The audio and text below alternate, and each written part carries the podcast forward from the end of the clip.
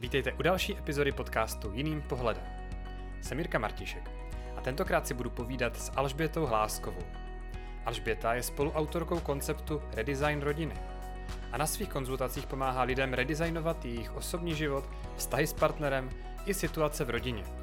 Čerpá z různých směrů, včetně neurověd a také ze své bohaté praxe. Je průkopnicí pěstounské péče na přechodnou dobu. Se svou rodinou se starala celkem o 18 miminek. Řadu let navíc pracovala s dospívajícími, má dvě vlastní děti, takže Alžběta má s výchovou nemálo zkušeností, které sdílí mimo jiné v knihách Redesign rodiny a Manuál hravého rodiče. Alžběto, já jsem moc rád, že jsi udělala čas a uh, rád bych se tě zeptal na několik různých témat, uh, jednak spojených uh, s tvojí praxí a jednak spojených s tvojí knižkou. Nejdřív s tou praxí. Já vím, že ty konzultuješ jednotlivce, páry i rodiny.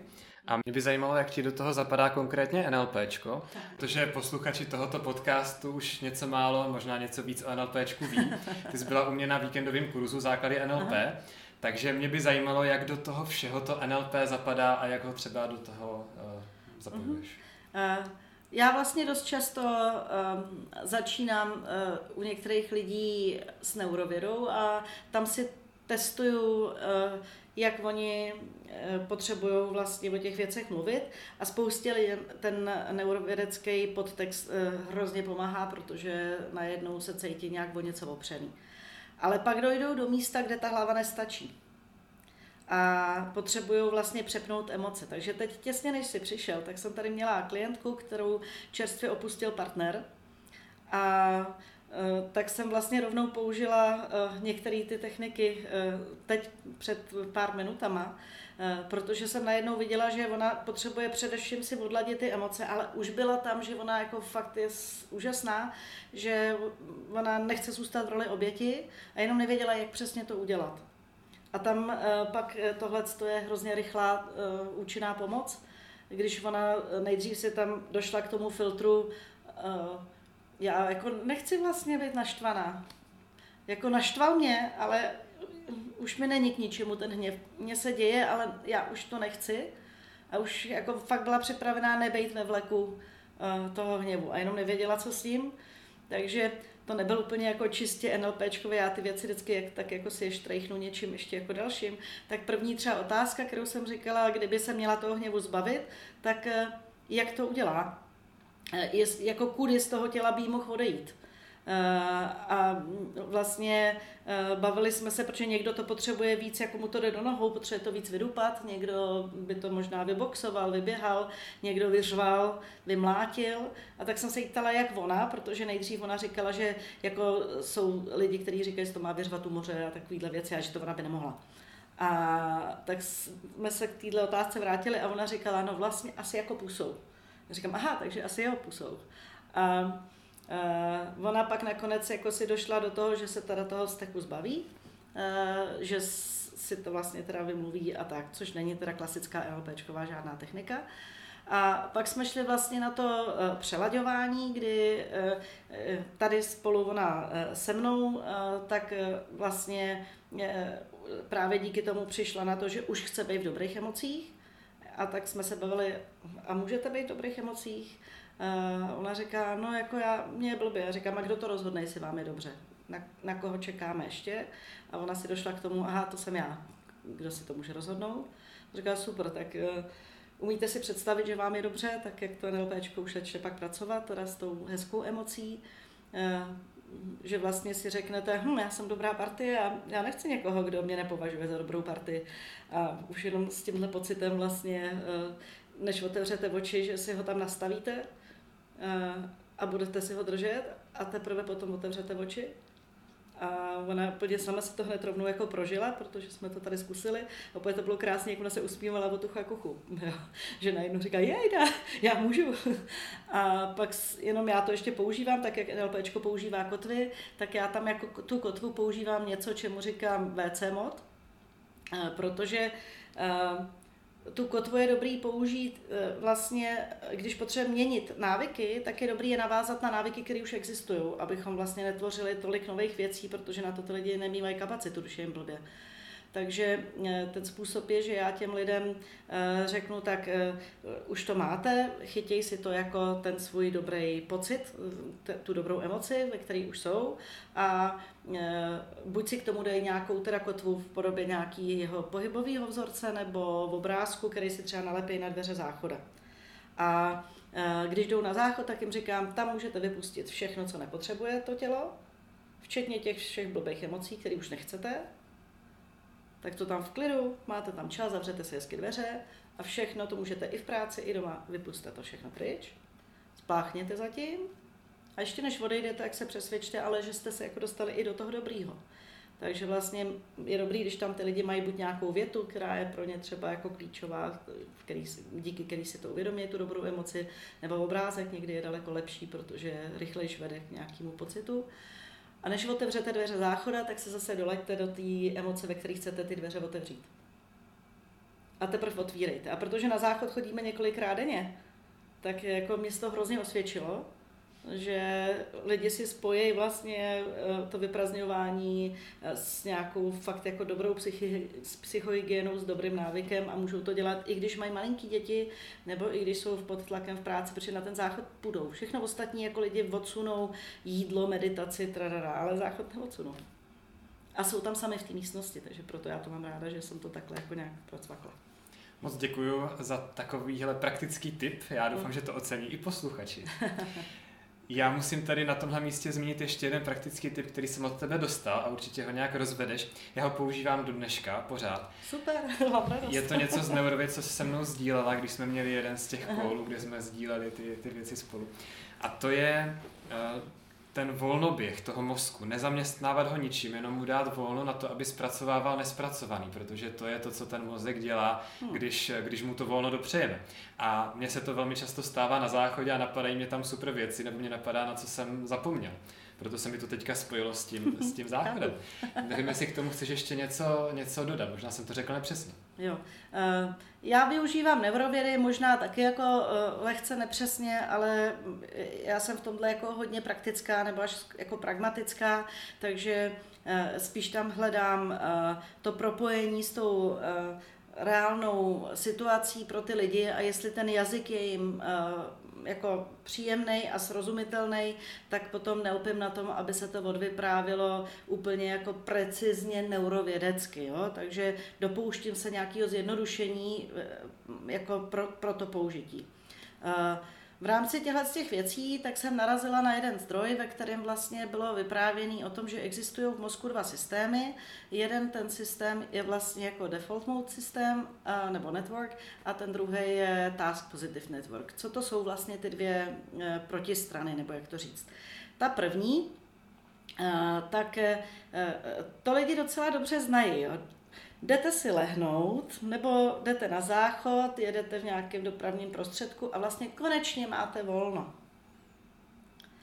A Uh, zejména ty lidi, když si jdou lehnout, tak je tenhle ten systém někdy doběhne, protože by chtěli odpočívat, ale hlava jim rozeběhne vlastně najednou něco, čemu jeden můj klient říká skvoš v hlavě. A děje se jim to, že vlastně eh, hypokampus vytáhne nespracovanou myšlenku nebo vzpomínku na nějakou situaci. Eh, třeba si najednou vybavím, jak jsem byla na poradě. Najednou mi tam v tom jako zpětně přehrávaném filmu narazím na kolegyni, která se netváří úplně nadšeně. Mně se to tam najednou promítne a já si řeknu, a ona byla možná naštvaná. A rovnou tím pádem to jde do amygdaly, která k tomu přiřadí strach. Takže najednou mě to nenechává usnout, protože jsem ve strachu. A aby to nebylo dost, tak to potom ještě jako projde přes cingulární kůru, která e, vlastně potom vytvoří pocit stotožnění se s tou myšlenkou, protože já si řeknu, mama naštvaná asi na mě. Takže nejenom, že nebyla nadšená, ale možná, že vlastně, a já jsem předtím vlastně řekla tohle, to možná ono jí to naštvalo, ono jí to možná podráždilo. A aby toho nebylo dost, tak eh, mozek je fakt někdy hajzl. Pošle to do prefrontálního kortexu, který je schopný plánovat, konstruovat, dělat složitý vlastně myšlenkový konstrukce a ten k tomu vymyslí nějaký katastrofický scénář. A protože to je katastrofa, pošle nám to zpátky do amygdaly, která jako centrum strachu nás znova nabudí, vytáhne nám adrenalin, takže se nám o to hůř usíná. A vlastně pak se to vlastně, my se stotožníme s tím strachem, no jo, vlastně, teď já jsem teď v ohrožení, ona už se mnou asi nebude mluvit. Eh, znova to doběhne do toho prefrontálního kortexu, tam se přidá další katastrofický scénář, ten se znova s strachem propojí, my se s tím zase stotožníme a takhle se vlastně v tom jako točíme a nemůžeme spát. A eh, Naštěstí eh, to pro mě bylo jako velký wow, eh, když jsem vlastně se dozvěděla, že k tomu se dá použít protichůdný systém, který ten mozek taky umí. A to je Task Positive Network, to znamená, první mně připadá, že mozek potřebuje mít jistotu, že když už teda přišel na něco, co nemáme zpracovaný, promyšlený, takže potřebuje mít jistotu, že se na to nevykašlem. Takže takový to, když lidi říkají, tak na to nemysli, to nebejvá účinný. Takže První úkol, který s klientama děláme, je vytáhněte si všechno, co z toho je za konkrétní úkoly. Proto se tato síť jmenuje Task Positive Network, eh, protože když už to je úkol, který můžu udělat, je pozitivní tím pádem, protože můžu. A eh, rovnou mějte u postele, třeba když se to těm lidem děje před spaním, mějte tam papír a tušku a zapisujte si, eh, co máte udělat druhý den, svěřte to tomu papíru, případně kdo chcete, dejte si rovnou do kalendáře, potřebuju promyslet eh, nějakou věc, ale na to potřebuji dvě hodiny. Najděte v kalendáři rovnou dvě hodiny a dejte si tam to, že tuhle promyslíte a do těch dvou hodin to delegujte. A takhle zjistěte jako všechny úkoly, které vám z té myšlenky vyběhly. Tady v tom případě, co jsem třeba popsala, by to mohlo být, zítra ji napíšu a jenom se jako ověřím, jestli jí se nedotklo to, co jsem řekla, nebo jestli je všechno v pořádku, případně můžu napsat SMS, se omlouvám, kdybych už měla pocit, že vím, že vlastně jsem to řekla blbě. Ale dám si tam ten úkol. V 9 ráno jí napíšu SMS, protože psát SMSky po nocích nebývá dobrý nápad on to denní světlo potom tomu dá trošku jako lepší filtr a my jsme reálně schopni vyhodnotit, jestli to fakt bylo tak rizikový. Je to vyspání se způsobí nějaký odstup? Vyspání a to, že tam není noc, že není tma. Všechny tyhle ty faktory pak nám dají na to jako reálnější náhled.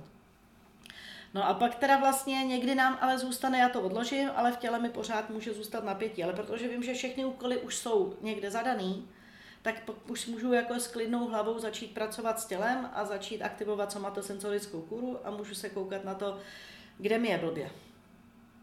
A začít uvolňovat tu konkrétní část těla, e, někomu to jde víc do velkých svalů, tak pak říkám, v tom případě tam někdy jako je dobrý heknout sám sebe a říct třeba, já, já jsem třeba nějakých, jako několik měsíců neměla uklizenou půdičku a říkala jsem si, tak až na mě přijde tohle, tak uh, uklidím tu půdičku. A uh, teď jsem si říkala, teď je ten čas, teď vlastně mě to nenechá spát, jí, no teda radši usnu teda. Protože vlastně jsem stala něco, do čeho se mi tak nechtělo, že jsem radši to vypustila a usnula jsem. Někomu to jde víc eh, do žaludku, tak eh, potom si může najít nějaké jako techniky zase další, jak pracovat se sklidněním vlastně toho trávení, který se jako rozbouří, někomu to jde víc do toho, že má úzkost na hrudníku, tak to rozdechá. A vlastně pak už pracuju přímo teda s tělem a s tím konkrétním jako místem, do kterého se mi to vráží. A můžu to jako uvolňovat bez strachu, že jsem na něco zapomněla, protože většina mých klientů jsou hodní holky, hodní kluci, kteří nechtějí zapomenout na něco důležitého a proto je to nepouští spinkat.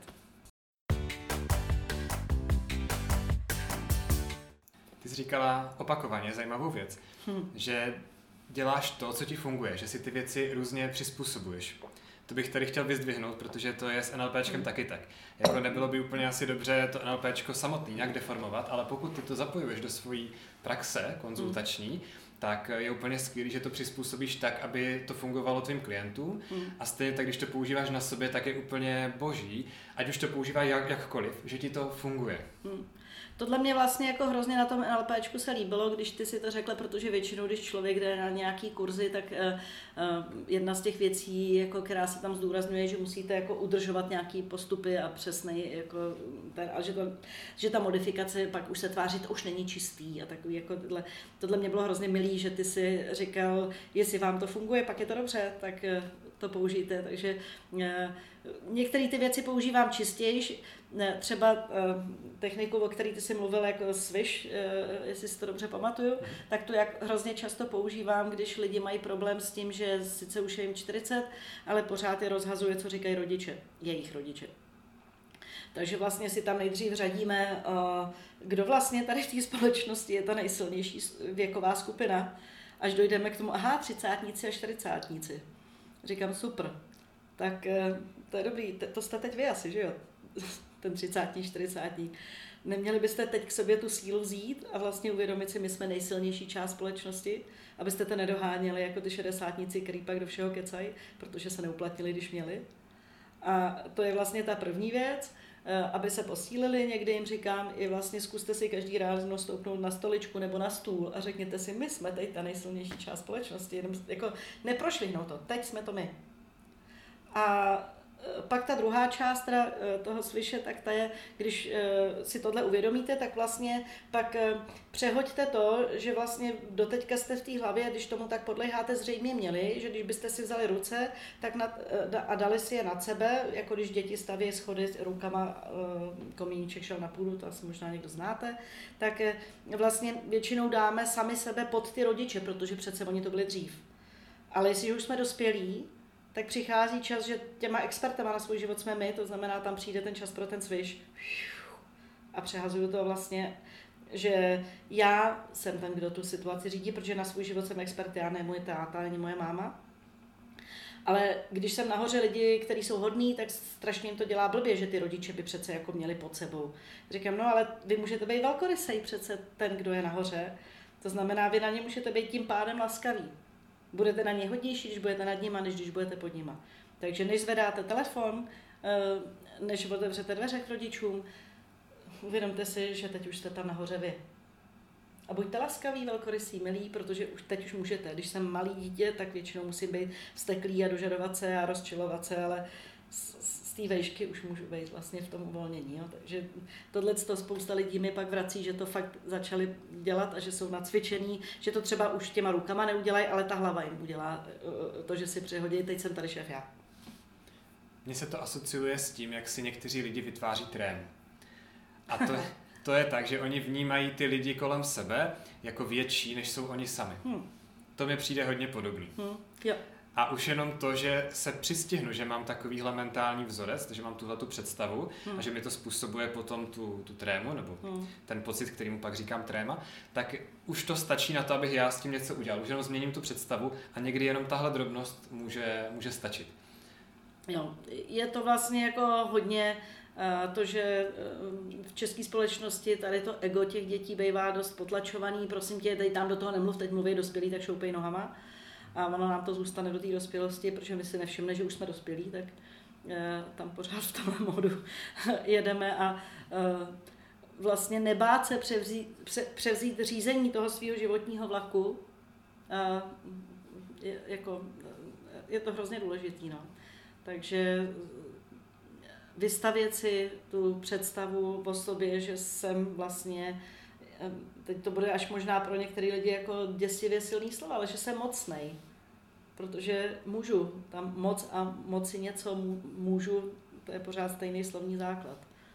Že jsem mocný, anebo možná, že mám sílu, tu vnitřní sílu tak. v sobě. Pro někoho to možná bude Možná, schudnější. jako být silný je pro ně lidi stravitelnější, ale vlastně uh, zároveň to mocný mně připadá, že jde víc po té podstatě, protože nejde jenom o sílu, protože silou taky můžu přetlačit a i mocí můžu vlastně přetlačit. No tak jako mě tam jenom jde o to, že si tam dávám víc to jako, když lidi říkají, no já teď musím tohle, to já říkám, ne, můžeš.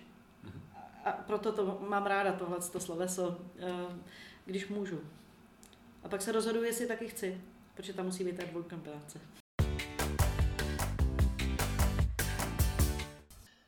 Co ti přijde na základě tvojí praxe, že jsou takové faktory úspěchu, řekněme, eh, u těch klientů. Jako co je to ten základ? Co je to důležitý, co určuje, jak rychle nebo jak dobře se člověk s tím problémem, který řeší, popasuje? Ať už je to problém ve vztahu nebo v rodině. Já musím říct, že já jsem teda strašně potěšená tím, jak eh, eh, ta generace lidí, kteří jsou o tu jednu generaci mladší než já, já jsem padesátnice, tak eh, jak je daleko otevřenější eh, práci na sobě v tom směru, že jsou ochotní třeba to s někým probrat, aniž by se tím cítili zahambený, protože v té mojí generaci ještě jít k psychologovi nebo k terapeutovi nebo na něco takového znamenalo, seš neschopný nebo seš magor. To už takhle v té další generaci není.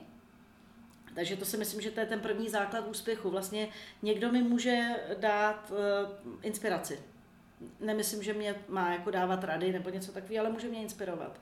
A tohle je jako něco, co se mezigeneračně posunulo a je to jako ten první, první, ta první část. Uh, druhá část toho je uh, něco, co ty lidi hrozně těžko ovlivňují a to je, jaký prožili dětství, protože to jim buď dává pevný základ a představu věci se dají řešit, a nebo tu druhou představu, ehm, vždycky to blbě dopadne, takže stejně nemá smysl nic dělat. I s tímhle modelem se dá pracovat, ale mají to jednodušší lidi, kteří zažili nějaký přijatelný dětství, protože ty víc inklinují k tomu, že nakonec věci řešení mají. Takže to je jako druhá věc. A vždycky s těma klientama hledáme vlastně jako pro koho to dělají, proč to dělají, jakým, nejdřív jako vyjasnění té motivace, jako co se jim zlepší, když opustí ten postoj, který, z kterého už je jim blbě, ale furt se ho držej, tak eh, pak je i to, jestli najdeme tu správnou motivaci, která pro ně je důležitá. Protože oni jsou v modelu, no já bych už neměl být takový jako v roli, tolik v roli oběti, ale vlastně ještě furt nenašli motivaci, proč to změnit, takže do toho zase znova padají. Takže myslím si, že tohle to hraje jako obrovskou roli. A pak si myslím, že může jako už jenom jako doprovodně pomoct sdílená radost toho průvodce, eh, který s tím klientem pracuje, eh, že když ten člověk eh, přijde s tím, že už tam zažil nějaký první úspěch, tak vlastně uh, ta sdílená radost pro ty lidi je potvrzením toho, že, že taky jsou uh, jako dobře. Možná ještě mě k tomu napadlo, že uh, jeden z klíčů k úspěchu je opravdu jako dobrý naporcování toho, co člověk mezi jednotlivými těma konzultacema je schopný odpracovat, aby jsme tu porci nedali větší, než ten člověk může, protože buď ho potvrzujeme, stejně to nezvládneš, takže už pak je demotivovaný. Takže eh, to je něco, co já s klientama hodně často dělám, že vlastně k té eh, hoře, na kterou oni směřují, kde je ten cíl, tak vlastně, aby měli radost, že jdou po malých schůdkách a mm, dobře jako ty schůdky naporcovat, to je vlastně taky základ úspěchu, že je to pro lidi přehledný, srozumitelný a furt cítí, že to jde k tomu cíli, protože kdybych jim dala jenom jako ty schůdky, jako třeba nástroj, tak pak můžou mít pocit, že k tomu cíli nebudou chápat, jak to tam vede. Takže hodně jako, aby viděli tu, jako, tu cestu, že to, co budou průběžně dělat, takže vlastně vede k jejich cíli. Mně se hodně líbí, jak vycházíš z té praxe.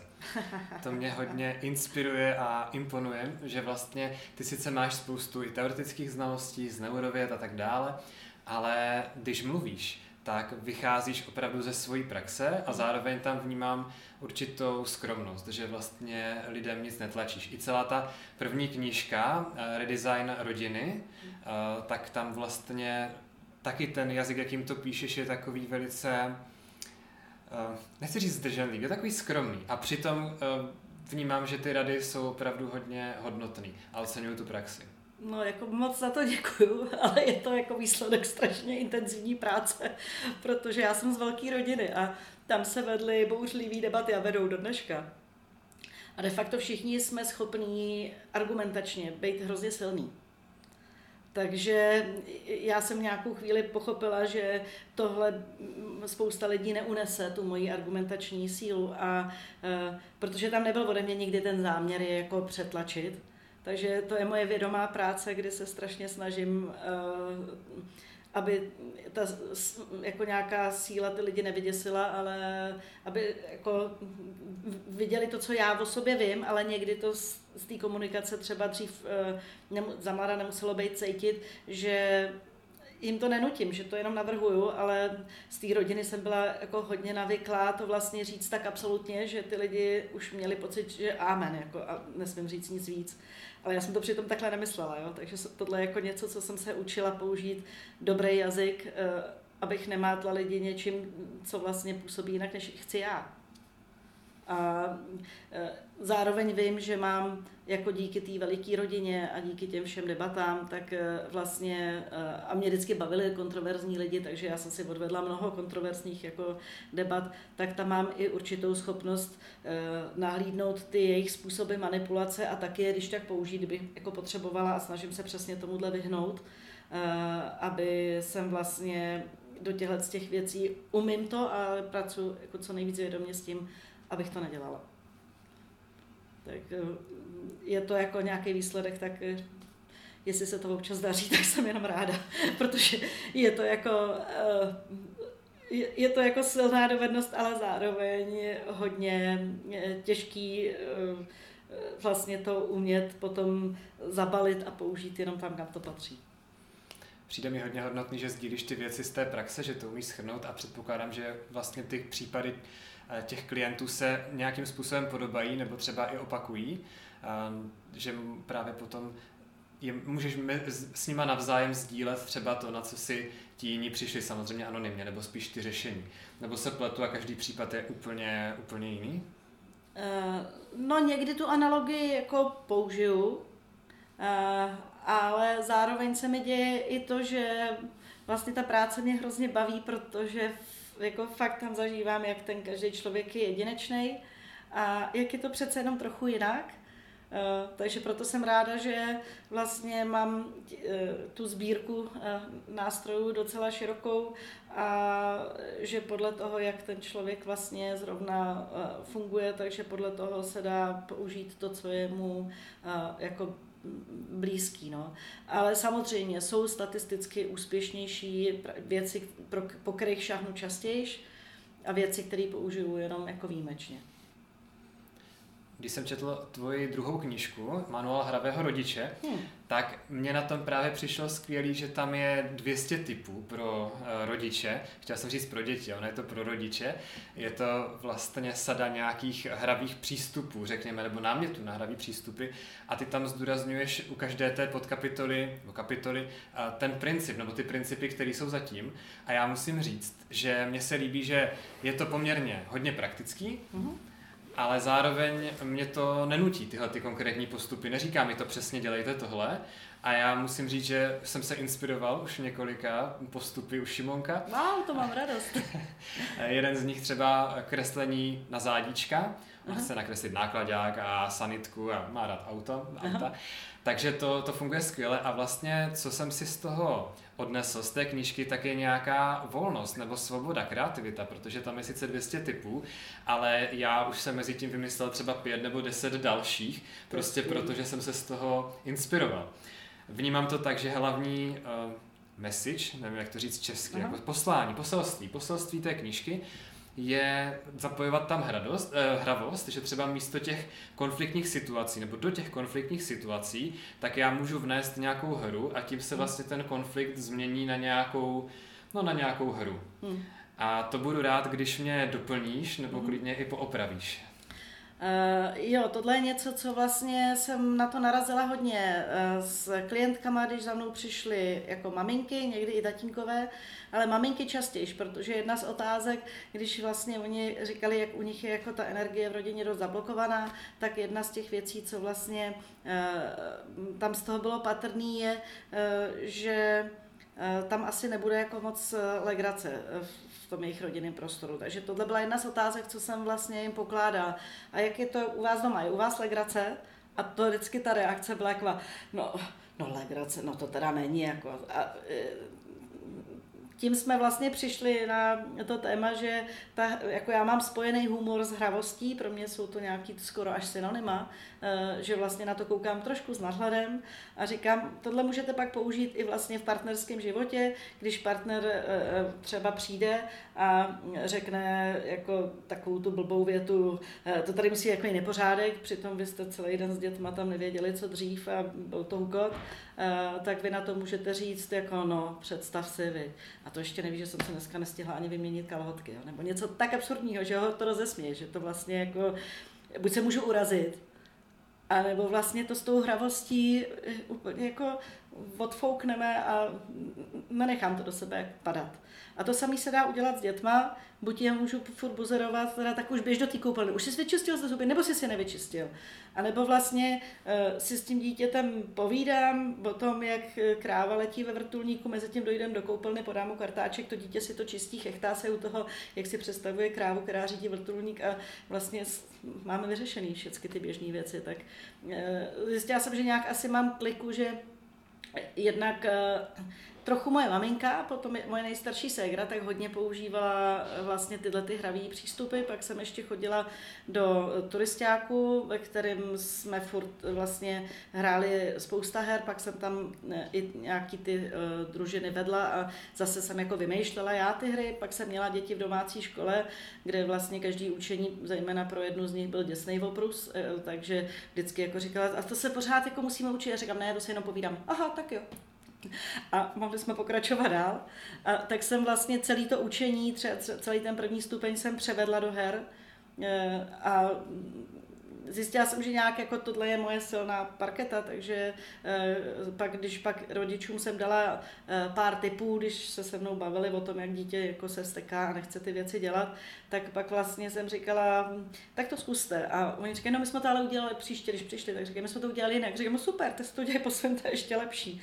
Protože eh, tady jde o to jenom rozeběhnout tu hlavu, protože kdo nezažil jako dítě hravý přístup, tak to je těžký, jako kde ho vlastně má vzít jestliže slyšel od maminky jenom ty po, jako pokyny, bez té legrace, bez té uvolněnosti, bez toho, že i čištění zubů může být veliká legrace, no tak to není zvyklý vlastně použít.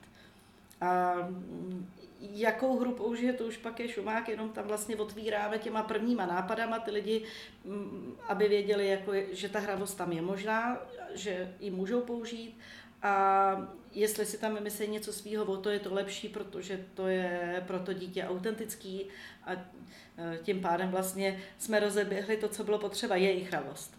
Když je hra napadá, už mají rozeběhnutou hravost. A pak vlastně někdy těm lidem stačí z celé té knížky přečíst si třeba pět věcí a už pak jako si vymyslejí, těch můžou napsat knížku sami na další 200.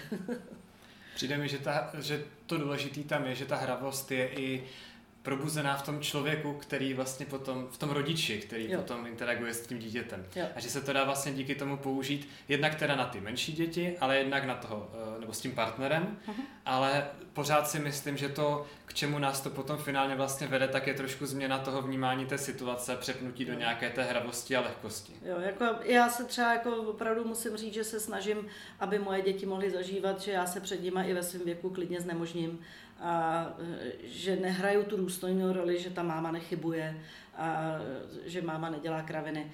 Oni mě vidějí jako s mýma vrstevnicama, jak jako děláme jako hovadiny a e, jaký vymýšlíme prostě pitomosti. Třeba letos v létě e, e, jsme hráli hru, kdy jsme tam, naš, my padesátníci, tak jsme si jako najednou spontánně vznikla hra, že každý začal předvádět nějaký olympijský sport, úplně absurdní a plazili jsme se po zemi, aby jsme předvedli plavání. A vlastně jsem ráda, že ty moje děti mohly být přítomní v tom malinkatém věku té mojí hravosti s mýma kamarádama, kdy my se prostě chechtáme a vymýšlíme blbosti. A to mi přijde, že je vlastně skvělá věc pro celý život, že člověk pak nějak překoná ty zmatky. Mám na tebe závěrečnou otázku. Hmm. Kde tě můžou lidi najít? Co hmm. dalšího ještě děláš? Kdyby se lidi, lidi chtěli dozvědět víc o tady těch tématech, co jsme tady probrali, ten hmm. redesign rodiny, hmm. možná ta hravost ve vztahu k dětem, hmm. tak kde dál čerpat od tebe? Jo, tak eh, nejjednodušší je, když si otevřete stránky www.hlásková.cz tam je kontaktní formulář, přes který mě můžete přímo kontaktovat. Zároveň jsou tam nějaké informace eh, o mně a eh, jsou tam odkazy, když tak i na nějaké další rozhovory. Už se těším, až tam budu moc dát pro link na tenhle ten rozhovor, takže i ten tam pak zpětně najdete. A Případně teda já ještě jako jednou nohou pracuju v oblasti náhradní rodinný péče, ale o tom těch rozhovorů už jsem poskytovala celou řadu, tak dneska jsem vděčná Jirkovi, že jsme se k tomu vůbec nedostali, že, že došlo zase na tuhle tu část. Takže e, zároveň, kdyby někdo uvažoval o tématech e, náhradního rodičovství, tak e, i těmhle věcem se věnuju. A kromě toho, když byste si mě zadali na internetu, tak mě najdete i jako uměleckou vedoucí pěveckého souboru Gabriel Eh, protože to je jedna z těch partiček, s kterými ty legrace velký děláme, takže eh, vymýšlíme různé eh, hudební programy, s kterými chodíme především za seniorama, kterým zase ta legrace těsně chybí. A vlastně z těch původně vážných písniček, kde jsme jim chodili dělat to umění, tak jsme přešli do toho, že čím dál tím víc jim jako připravujeme věci, které jsou spíš veselý a legrační.